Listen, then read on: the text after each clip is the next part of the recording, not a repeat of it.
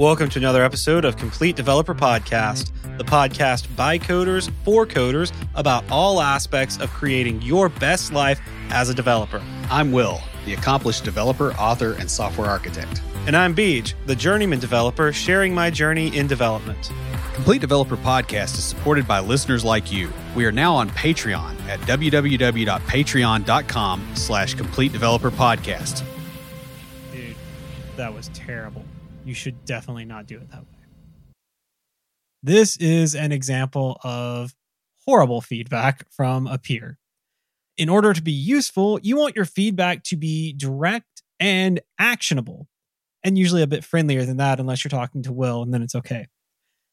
In this episode, we talk about how you can apply the same framework that you use for setting goals, the SMART framework, to providing feedback no matter who you're providing it to. But before we get started, Will, how have you been smart this week?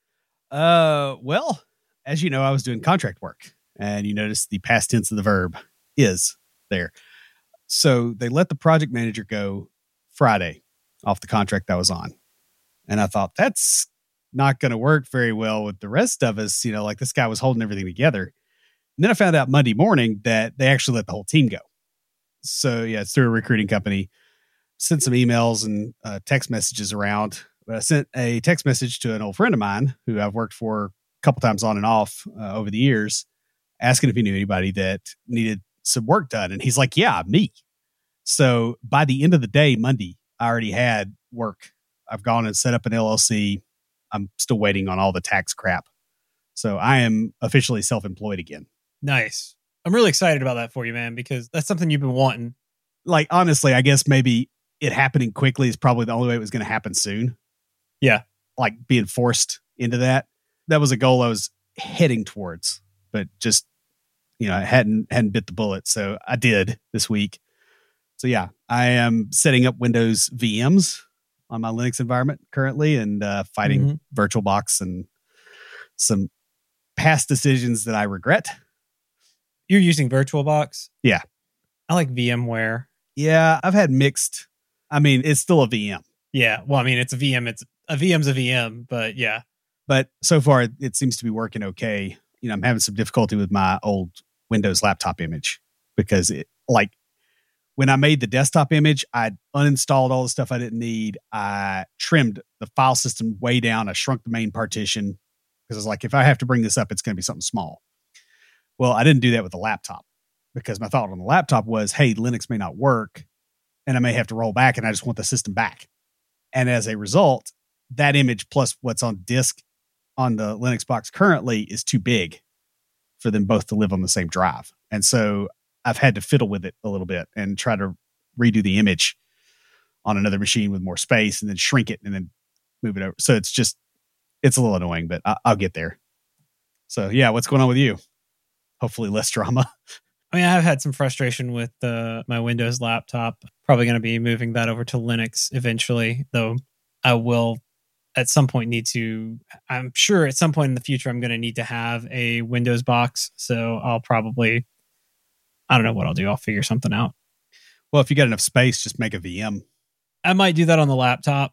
Probably not because we added all that extra space to it, but probably not the the Mac Mini what I want to do is get a MacBook Pro, and then I can I'll get that big enough to have the space for a couple of VMs if I need them. Yeah.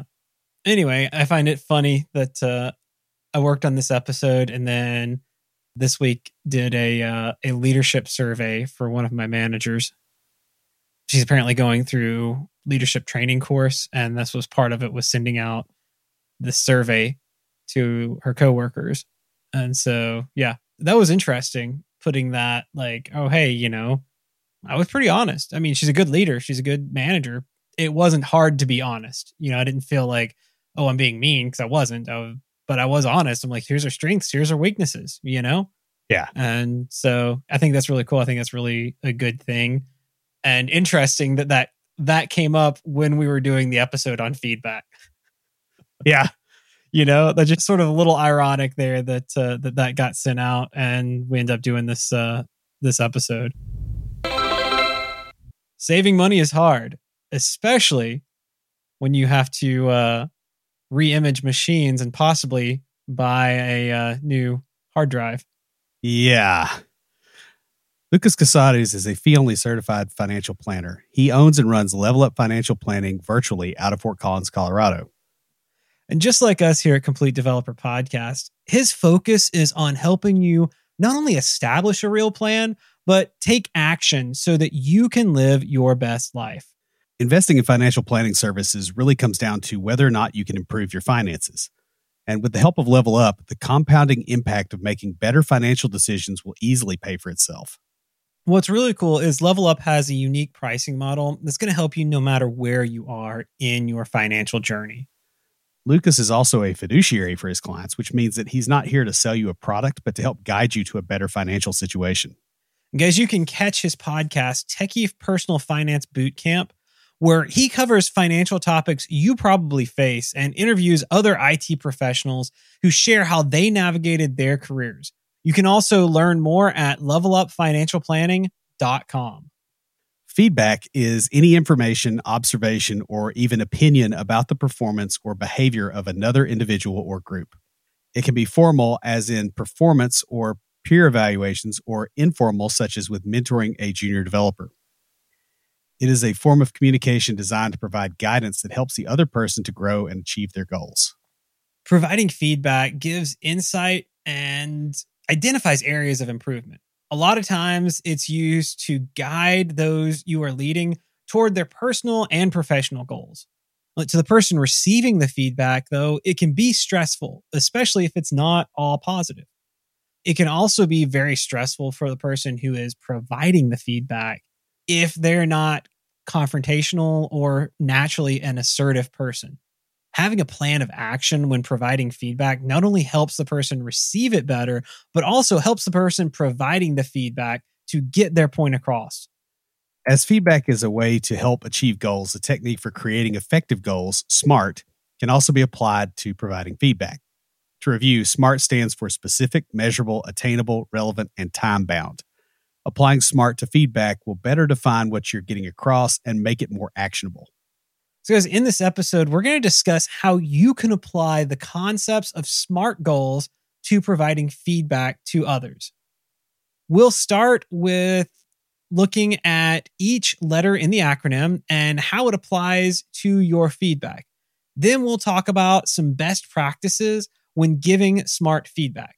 And we'll provide some examples of when and how to use SMART feedback. So, jumping right in, we're going to talk about applying the SMART framework that we've talked about around goals so much to feedback delivery. Yep. So, the first thing is specificity in feedback.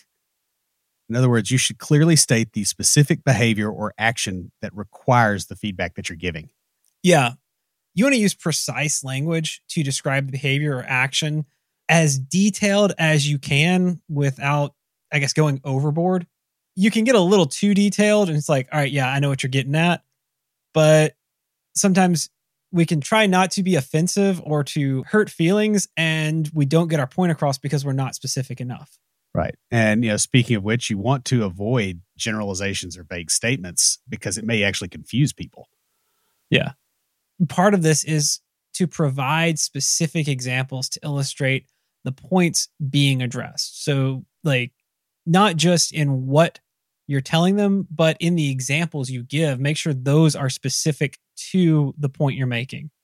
Yeah. And you want to offer concrete instances on that, right? So this is something I've noticed in feedback from unsuccessful managers is they'll be like, well, you always do this, or, and they can't actually point to a situation that actually occurred. Mm-hmm. Or it's, well, this was a specific situation and doesn't really apply to what you're pointing at. Yeah. It's very frustrating on the receiver side. And the problem is on the person giving the feedback, they don't really know that their feedback is any good either because they don't have something to point at. If that makes sense. Sometimes, and this came up not too long ago for me, where I was talking to one of the other developers. I was like, well, in general, we do this here. We want this to take place in this environment. And he's like, well, what about this instance where it doesn't? I was like, let's look at the notes. Let's look at why is that? Ask yourself when you see something out of place like that, ask yourself why is that different? So like when you're you're providing that sometimes it's like all right in general this is the case and then if it's different we have a specific reason for that one thing that i like to do especially in a group setting like a team meeting or something is to provide an example and narrative on detailed accounts of things so when someone says i'm having a problem with this or when when i'm giving some type of feedback about like the code or something like that in a code review it's like oh hey i see what you're going for here I remember when I did something similar, I had this issue. Is that what you were trying to get around? Like, see how it's like I'm giving that specific thing, you know, and I, I'll tell a story about the time that it was similar to something that I went through. So, that being as detailed as you can without losing yourself in the weeds, I should say. Yeah. You don't want to talk about Bandcamp or anything. So, you should also have measurability in your feedback, you need to be using objective criteria or metrics to actually assess performance. Identify specific performance indicators that can be quantified, that you can measure. This may be how many bugs were introduced. This may be the time from committing to doing a uh, a story to when it actually gets moved from like to the done maybe not all the way to the done, but like from the time the developer takes it to when they hand it over to QA, that sort of stuff. Yeah, or how long it hangs out in a particular column in the Kanban board, those kind of things. I will also say, too, there is a tendency to say, well, I can't quantify this thing, right? You know, you'll hear people say that when you point out, hey, this is not a quantifiable thing that you're saying. And that's all well and good. But if it's not quantifiable, then how do you know it's a problem?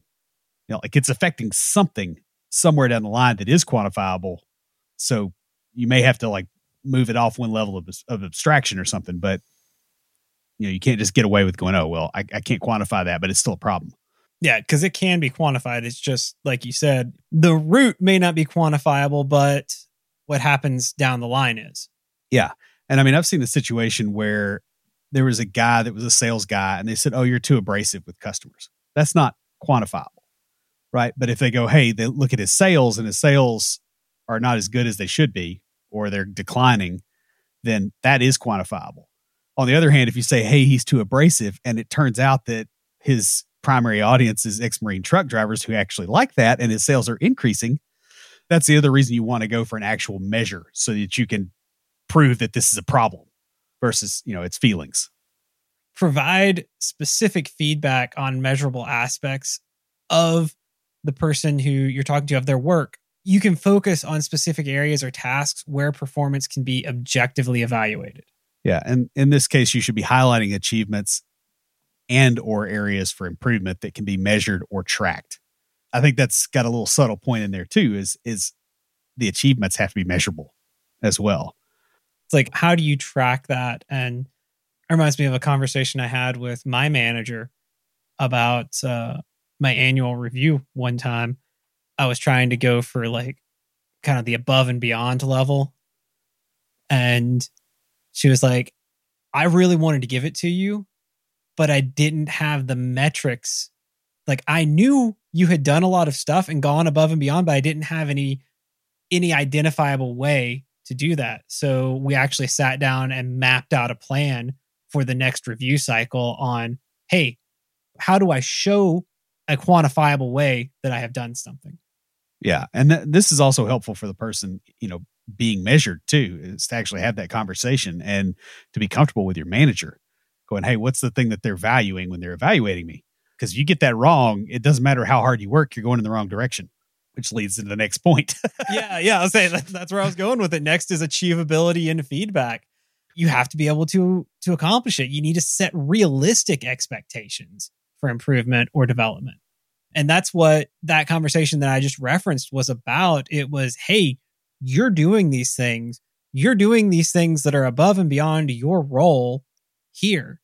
You're acting more like a lead than, you know, a senior developer. And so we just need to quantify that. We need to be able to measure that and show, hey, this is, you're going above and beyond your job role. your expectations are here. Let's set these higher expectations or like for yourself, set higher expectations to get that higher rating. Yeah, of course, you also have to do that with consideration to the person's abilities, their skills, and their developmental stage, right? Because, like, you don't want to be telling a junior dev, hey, you know, we're going to evaluate you based on how well you manage a team. Oh, yeah, absolutely. That was the thing with that conversation. It was, you know, hey, you're already doing these things. So let me show you what the expectation is at that level. Then we can start going, all right, here's how you can you can show quantifiable I did these things that are actually at the next level that helped to establish goals and targets that were challenging but attainable. Because I was already doing a lot of it, but then it was like, all right, you're doing it now. Let's measure it, and now let's like here's the next step on that to really get that above and beyond, which was what I was going for. I'm always going for above and beyond, but except for when I start a new job, that I'm just going for, hey, let me let me not drown. Yeah, yeah. yeah. But after about the first year or two, I'm always like, all right, because I have this attitude little side note here. I have this attitude that if I am shooting for like above and beyond, like exceeds expectations or whatever the level is on the review, if I'm shooting for that and something comes up and I'm like, I fall back or like I'm not able to get it, then I am comfortably in the where I should be range. I'm not struggling to get where I should be. I'm comfortably like at the top of that range. Yeah. Again, assuming your manager gives smart feedback. I have worked in a couple of environments where, like, if you did above and beyond and then you happen to fall down one day, they just assumed it was intentional. That also tells you something. It's like you should go above and beyond elsewhere. yeah. That's what we call a toxic work environment. I've worked in places like that in the past too. I'm kind of hesitant to get near any place like that. Yeah. And you know, you really want to have the actual achievable steps for growth, right? The person needs to know, okay, what do I need to do next in order to continue to grow?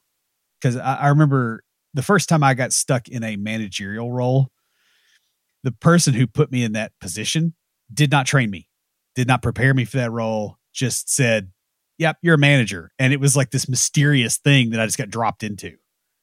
And I was being evaluated on stuff that I literally was never told what I was evaluated on. And you really don't want to do that to somebody because not only are they going to fail, but they're going to manage extremely stupidly. That's how you get like the horrible manager stories. Is I think that's just like normal because that's exactly what happened to me. My first time in management, I was just thrown at it. I mean, no training whatsoever. And then like when I didn't do something the proper way, and this was before I was even in tech. This was oh, before I went to med school this was like five or six years before I went to med school. So this was like a long, long time ago. But uh, yeah, like I remember I didn't do something the right way and I got chewed out for it. I'm like, I did what I saw other people doing, but I didn't know like I saw the tip of the iceberg. I didn't know what was going on behind the scenes with that. Right. And it's always like paperwork stuff too. Yeah, it was. And I'm like, if you had told me, I would have done it, but nobody told me I needed to do that. Yeah. I was getting yelled at for that. And that's when I was like, yep. All right. So I turned in my two week notice after that. I'm like, this is not good. This is not healthy. And yeah, I'm glad I got out of that environment. Yeah. But yeah. Well, and the other thing that's that's kind of rough too is when you have certain steps in your career like that, where like jumping from being a regular employee to being a manager, like that's almost like a phase shift.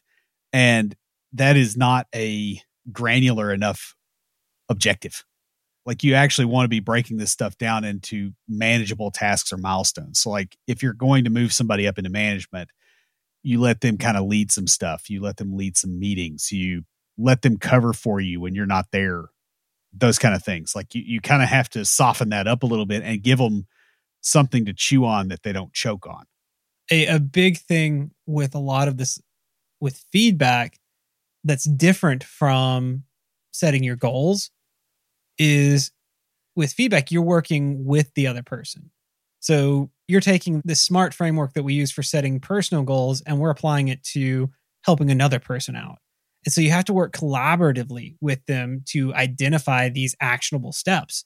And the reason you have to do that is because what may seem blatantly obvious to you or I doesn't make any sense to someone else. We know this. We've mentored people and we're like it's very clear. It's completely obvious. This is what you need to do. And to them, it made no sense. And I can tell you this if it doesn't make sense to the person, Yeah, they're not going to do it. unless they have absolute trust in you, they're not going to do it. Now, there have been times when I was like told just to do something and it didn't make any sense to me, but I trusted the person who told me that enough where I did it anyway. Like lambda functions. Yeah, like Lambda functions. That's exactly what I was thinking about when I said that. Yeah. but yeah, so unless they have like this really like you've built up that trust through collaboration, if they don't understand it, they're not going to do it. Even if they agree to it, they may still not do it. Yeah, or they'll do it wrong. They'll, they'll misinterpret your words. I mean, that's the other thing too. It's a common problem. Like you do see this in tech all the time. So let's also talk about relevance in feedback. You really want to align feedback with the recipient's goals and their responsibilities. So one of the gigs I had that went really well, the owner of the company recognized that I was entrepreneurial. And he was like, I've dealt with people like you before. Like, I can't just go, oh, you're going to be a senior dev and you're going to lead a team of developers. It's like, that's not going to be enough for you. And so that the way that he structured things was to put me more on an entrepreneurial track while doing that other stuff. So I, I got a lot more of the why, if that makes sense. And that relevance made the feedback easier to take because he was also fairly abrasive. Yeah. That's good because you you want it to relate to the job role, but also to their personal objectives too. Another side story when I when we well I'd we had the podcast and then I started this job, but I had a job once where I had a lead developer who whenever he wanted me to research something for work, he would say, "Hey, this would make a really good podcast topic." I have got a couple of friends like that. Yeah, yeah, and Hi, Zach. Since you like shout outs, brother.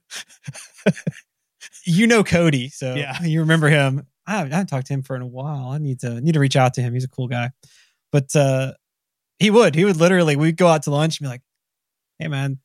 This would make a really cool. We get into a conversation like, "It make a really cool podcast topic. You guys should do one on that." I was like, "Yeah, yeah, we should." And then I have like all this information from writing up the episode, And then you're doing that at work like two weeks later, you're like, hold on a minute. yeah, he was like, I learned early that the best way to get you to research something was to tell you to make a good podcast episode. He's like, you'd spend your own time working on it. Uh, well, and you'd be more thorough, right? Because, and you would have to like look at it from a deep level where you could actually explain it to other people. That's something else as far as the relevance is that's also playing to your strengths, right? That's something that your employers notice uh, fairly frequently is they're like, hey, he's really good at converting tech speak into something other people can consume. And so there's also relevance from that perspective. Yeah. So the final one is time bound. And so you want to provide feedback within a reasonable time frame. Larger organizations uh, tend to have more structure around this. Like where I work, we have an annual review, but then we have pretty much quarterly reviews. Uh, they're not called quarterly reviews, they're but they're called interims. But there's three of them, and then the annual, so it's basically once a quarter. Yeah, I mean, Assuming they're just- evenly spaced, that by definition is actually how that works. Yeah, they, and they are for the most part. So yeah, but then the other thing is, if it's feedback on a specific behavior, you want to give that right away. Maybe not exactly in the instance when it happens. You might want to let things cool down some first. Yeah, depending on what it is. Yeah, you don't want to be like wait two months and then bring it up. that said, I have found it been that it's been somewhat useful if somebody gets really frustrated by a situation to let them simmer in it for a little bit, and then as soon as they cool down, go, "Hey, here's a better way to handle that." Especially if it's a coding related thing, not necessarily like interpersonal. You just got to watch the ego because it's going to be in the room with you, you know. And a lot of times one thing that I, I've actually recently been complimented on this is the way that I I lead my team where if I see them struggling, I don't really force them to jump on a call and stuff like that. It's like, all right, I'm like, hey, do you want to? I offer assistance, and we're developers. We like to solve problems. Sometimes it's like, hey, I just need to spend a little bit more time on this because it's something I haven't seen before. I'm like, all right, you take your time. You get stuck, let me know. And then if they're still stuck on it and haven't reached out, then I'll be like, "Hey, what's going on with this? How's that going? Where where are you with it?" Get a feel for it. And sometimes like they'll tell me, I'm like, "Oh, I know exactly what's going on." I can be like, "Hey, how did it work when you tried this?" And they're like, "Oh, I haven't tried that." And so it's doing this in a timely fashion, but it's not like immediate. Like time bound doesn't mean do it right away. Time bound means do it in the right time frame. Is what I'm getting at. You should also establish deadlines or milestones for progress and improvement. So, you know, you kind of need to have like clear timelines and checkpoints for looking at progress and discussing the outcome of the feedback. So, like in your example, for instance, they get stuck. It's like, hey, that's fine. You got to learn how to get unstuck if you're a dev anyway, and you got to continually keep that skill up. But you can't get stuck and stay there a week in most places. Like we have a rotating on call schedule, and it's always interesting when one of us is on call because it's hard to determine, especially if it's not me, if it's like one of the other guys, it's like it's hard to determine if they're slow because they're stuck on something or they've just got a lot of calls coming in. I get those emails, so I usually know, but sometimes if my email is overloaded and I haven't gone through it in a few hours, I'm like, all right, that should be done already. And then I'll see, oh, yeah, there's like three service tickets that came in. So they're probably busy with that. So that happens. All right. So we've gone through SMART and how to apply it to feedback. Now let's talk about some best practices around SMART feedback. And one of the best things and the most important things for you to do is you have to prepare for giving feedback.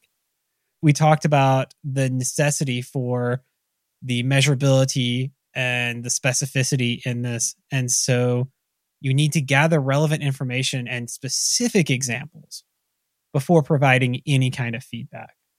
Yeah. And that also needs to be accurate and reliable data or evidence related to the behavior performance. So if it's something that you can't really quantify or it's something that doesn't always point to what you're saying, you may not want to include it. Also on the, you know, the thing as far as preparation for feedback, one little thing that sounded like that's what you meant initially, but, but wasn't, is the party getting the feedback needs to be prepared for it to, to happen. You're not trying to get a zebra with a spear here, okay? Like ambush feedback does not work. Yeah. Yeah you need to let them know that there is going to be some feedback. And part of this is is setting up a culture of feedback. Like, all right, let's just setting it up to where okay, when you have to give feedback, it's not out of the blue. So, my manager, for example, she and I meet on a regular basis. And so if I do something that like you know, I mess up or something like that, and she needs to talk to me about something, unless it's egregious, which I don't plan on doing anything like that on purpose or get caught. Yeah. Yeah. But uh, she just waits until our next meeting. And so I'm not shocked. I'm not taking taken off. It's like, oh, hey, we've got this regular meeting where we we get together and we talk about stuff, you know, and that's when I get positive feedback and like, hey, you're doing a really good job in this and this and this, or hey, you know, here's some areas where you can improve that is a regular meeting. By having that, I don't dread those meetings. Right. And you also don't dread every other interaction with them because you are going, okay, is this going to be a good day or, or am I going to get speared with right. feedback at random? Mm-hmm. So you want to be well prepared to deliver clear and specific feedback. To do this, familiarize yourself with the SMART framework, what we just went over, and how it applies to delivering feedback. And you also need to plan the conversation, including anticipating potential reactions and responses. And by the way, this planning, it's not just to handle the other person, it's also to handle you because it's going to keep you from being emotional and making, you know, incorrect assertions and, and dropping at the wrong time and those kind of things. Like that's why you want to do this prep up front. It's as much for you as it is for anyone else. Oh, absolutely. Especially if you're having to give some like feedback that maybe negative or that you don't agree with. Like it may be coming down from upper management. I had to do that recently where it was something that my my team was doing. We were we were testing this out. Everybody loved it, but management decided, "Hey, this is it may be good for your team, but it's not good for the overall organization." And so we're going to stop it. And as the team lead, I had to bring that to the team.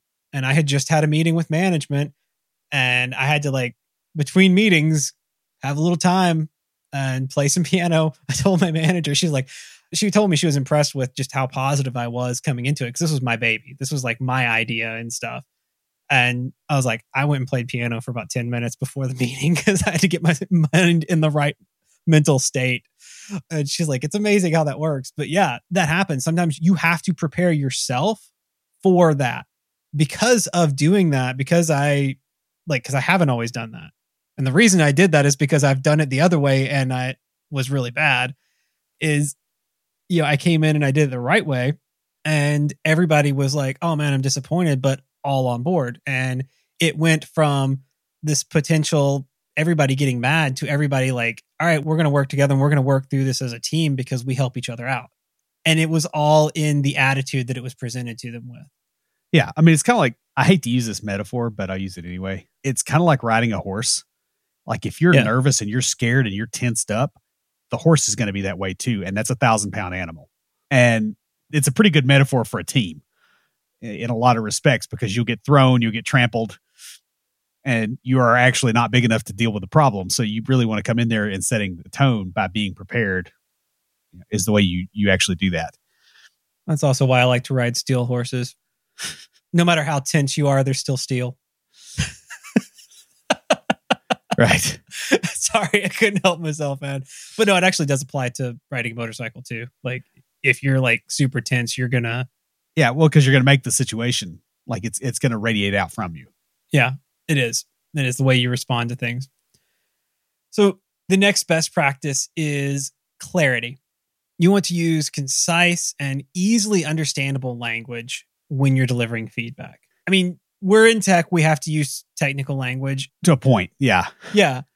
If you're talking to a junior developer, you don't really need to be talking about some of the the stuff going on in AWS world and when you're talking to a junior front end developer.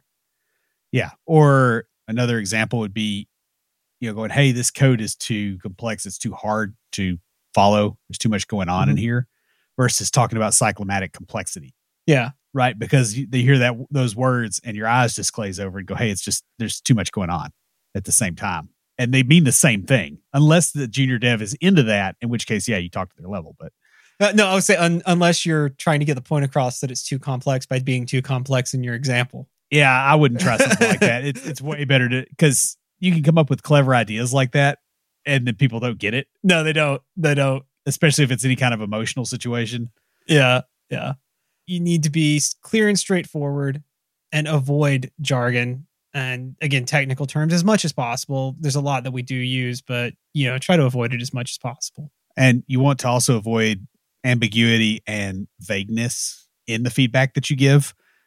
It should be unambiguous, and there shouldn't be a way to misinterpret it. Yeah. Explicit guidance or suggestions for improvement where applicable because that was in that example I gave before with the manager who was guiding me like I was given very specific hey here are things that you're good at that you can leverage that go above and beyond. It wasn't oh hey you're kind of generally good at talking to people so you could give a talk. It was hey you're good at giving technical talks. Here are some technical topics that you're interested in based on our previous conversations that you could delve into. Here's some things that like you've got your pulse on the community with the podcast and everything you can go out and find things in this area and bring that back and give a talk on this Yeah. And double up with podcast research from the top. yeah it was very very explicit and it was great i took like lots of notes that day you also want to be constructive when you give feedback. You should balance positive and constructive feedback in general. Like, you know, be really careful about giving a large amount of just negative because it makes people think they're getting fired or that there's some kind of major personal problem. And a lot of times they won't even listen to you if it's all negative. They'll just go, oh, well, he just doesn't like me. Yeah, and it's the way you come across, really. Yeah. Because you can be constructive in a positive manner.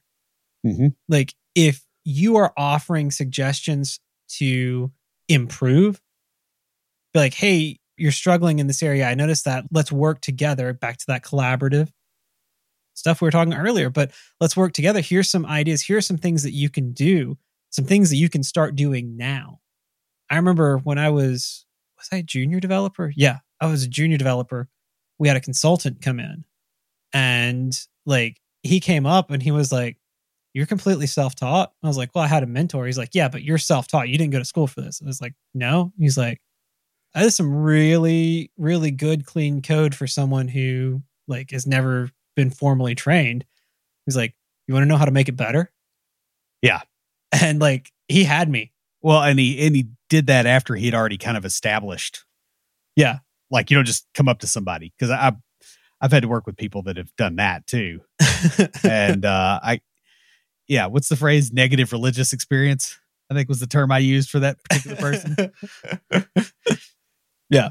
When you do give those suggestions, you you provide specific recommendations. Like we've talked about the specificity a lot because that's so important in both your goals and your feedback. There's a reason that's first. And it's not just because the word smells smart, it's because that is the most important part is being specific. Above everything else, you need to be specific. Because if you're not specific, you really can't do much of the others. Yeah. And you also need to support people with resources or additional support. So you don't just go, hey, here's how you make it better and then walk away. It does need to be a collaboration. Yeah. The next best practice is to remember that this is a dialogue. This isn't a podcast. You're not talking to them like we're talking to you. I was thinking this is like this is also not a dialogue in an Ayn Rand novel. Yeah. That's true. 30 pages of monologue is not a dialogue. Uh, this, is, this is a conversation between Right. you and the other person. So you want to encourage that open communication, use active listening. Like we've had multiple episodes on active listening, and we'll probably have more because Will and I are both really bad at it. Strange way to start a conversation. I'm bad at active listening. That's a great way to start a conversation. Yeah, you also want to make sure that that you know, like you said, the environment is safe, which a lot of that you know boils down to rapport beforehand. If you've got interpersonal problems with this this person, that's going to limit the amount of dialogue you can actually have with them and the amount of feedback that they're willing to take from you. And part of making that actually work is having uh, the recipient comfortable enough where they can share their perspective, their thoughts, their concerns. Um, and you know, bear in mind too, you may see something that you didn't know. You got to enter any kind of conversation like this. Go, hey, what if I'm the idiot? Because there's a non-zero chance of that. That's very true. That's very true. You also, a part of building rapport is showing empathy and respect for the other person's feelings and experiences. Like, that's one thing that's like, all right, sometimes you see stuff, especially with when working with junior developers, not as much with your mid level to senior. You see different stuff with mid levels and seniors, but yeah, You see stuff with mid levels and you're like, oh, yeah, man, I remember when I was there. But junior developers, they're so new that it's so creative. Some of the stuff that they come up with and their their lack of understanding. Like I was there. I had some of these things. Will was there. He had some of these things. It was just a very long time ago that he had these things. anyway, one thing I've learned with working with them is all right, hey, respect them for where they are in their understanding and work from there because I can look at it and go, all right, you're way off base. That is completely wrong. And I've lost them. But I can see they're way off base and it doesn't make any sense what they're talking about, but it makes sense to them. yeah. And a lot of times, if you ask them to explain it, they'll get about halfway through and go, "Oh crap," and they just turn and walk away and go fix it. yeah. and I've had plenty of those kind of conversations. I actually, the guy I'm, I'm doing contract work for is one of my mentors, uh, you know, from way back in the day. And we were kind of talking about some of this stuff. It's like sometimes you just got to let them hit the wall a little bit and then discuss the position of the wall until they see it. And, you know, that's all you can do. But yeah, it starts with empathy and respect. If you don't have those, you will not be able to do this. And finally, one we've hit on a little bit already, but that is follow up and support. You need to monitor their progress and continually provide support for them. Yeah. And that doesn't necessarily mean just sitting with them, right? Like it's probably more like just regularly checking in. Yeah. Like I said, like my manager and I, we have regular meetings. And if I'm working on something, some type of improvement thing where it's like, oh, hey, I want to get better at this, she'll ask me, hey, how's it going? Is there anything I can do? Do you need anything? Are you stuck with anything? Do you need any outside resources that we can look up and provide? And that sort of stuff. So, you know, be there and offer that guidance and assistance as they grow and develop. Yeah. And you should also schedule follow up discussions or check ins to review progress. Like, don't just drop this on them. Yeah. Again, like I said, having these regular ones is really great. All right, guys. So, briefly, we're going to go over a few examples of when and how to provide some smart feedback. So, the first one, one we've talked about a lot is performance review scenarios. This is providing specific and measurable feedback, sort of on it could be a completed project, it could be on a regular basis as an employee, that sort of stuff. Yeah, and in this case, you would specify the project objectives and highlight specific achievements and or areas for improvement. Yeah. And if it's not end of project performance review, it would be highlight specific personal objectives or performance objectives and then use measurable criteria to evaluate the quality, effectiveness, and or impact of the outcomes, whether they be for the project or for the performance, like just the regular annual performance, that sort of stuff. Another scenario would be team collaboration. You do things like addressing a specific roadblock and setting achievable goals for improvement. Yeah, this would be something like you would do in a sprint retro or yeah, retrospective at the end of a sprint. Do this by identifying a specific collaboration issue or challenge that impacted the team's performance. And then you need to collaboratively set smart goals and action steps to overcome the roadblock and enhance the collaboration. That way, when you get to the next either retrospective or the next collaboration scenario, you actually have changed some things and you can measure it. And then another one, one we've talked about a bit too, is personal development scenario. This is providing relevant feedback on a specific skill or behavior and setting a time bound action plan for that. Yeah, you should address specific areas for skill development or behavior improvement based on observed and documented performance. Yeah. And then from there, collaboratively establish actionable steps and timelines for skill development or behavior change, whatever it is that's that's needed there. So, guys, SMART, specific, measurable, achievable, relevant, and time bound, is a framework most often used in goal setting. However, when applied to providing feedback, it will enhance the abilities of the person providing the feedback and allow the recipient to better understand what they need to do to achieve their goals.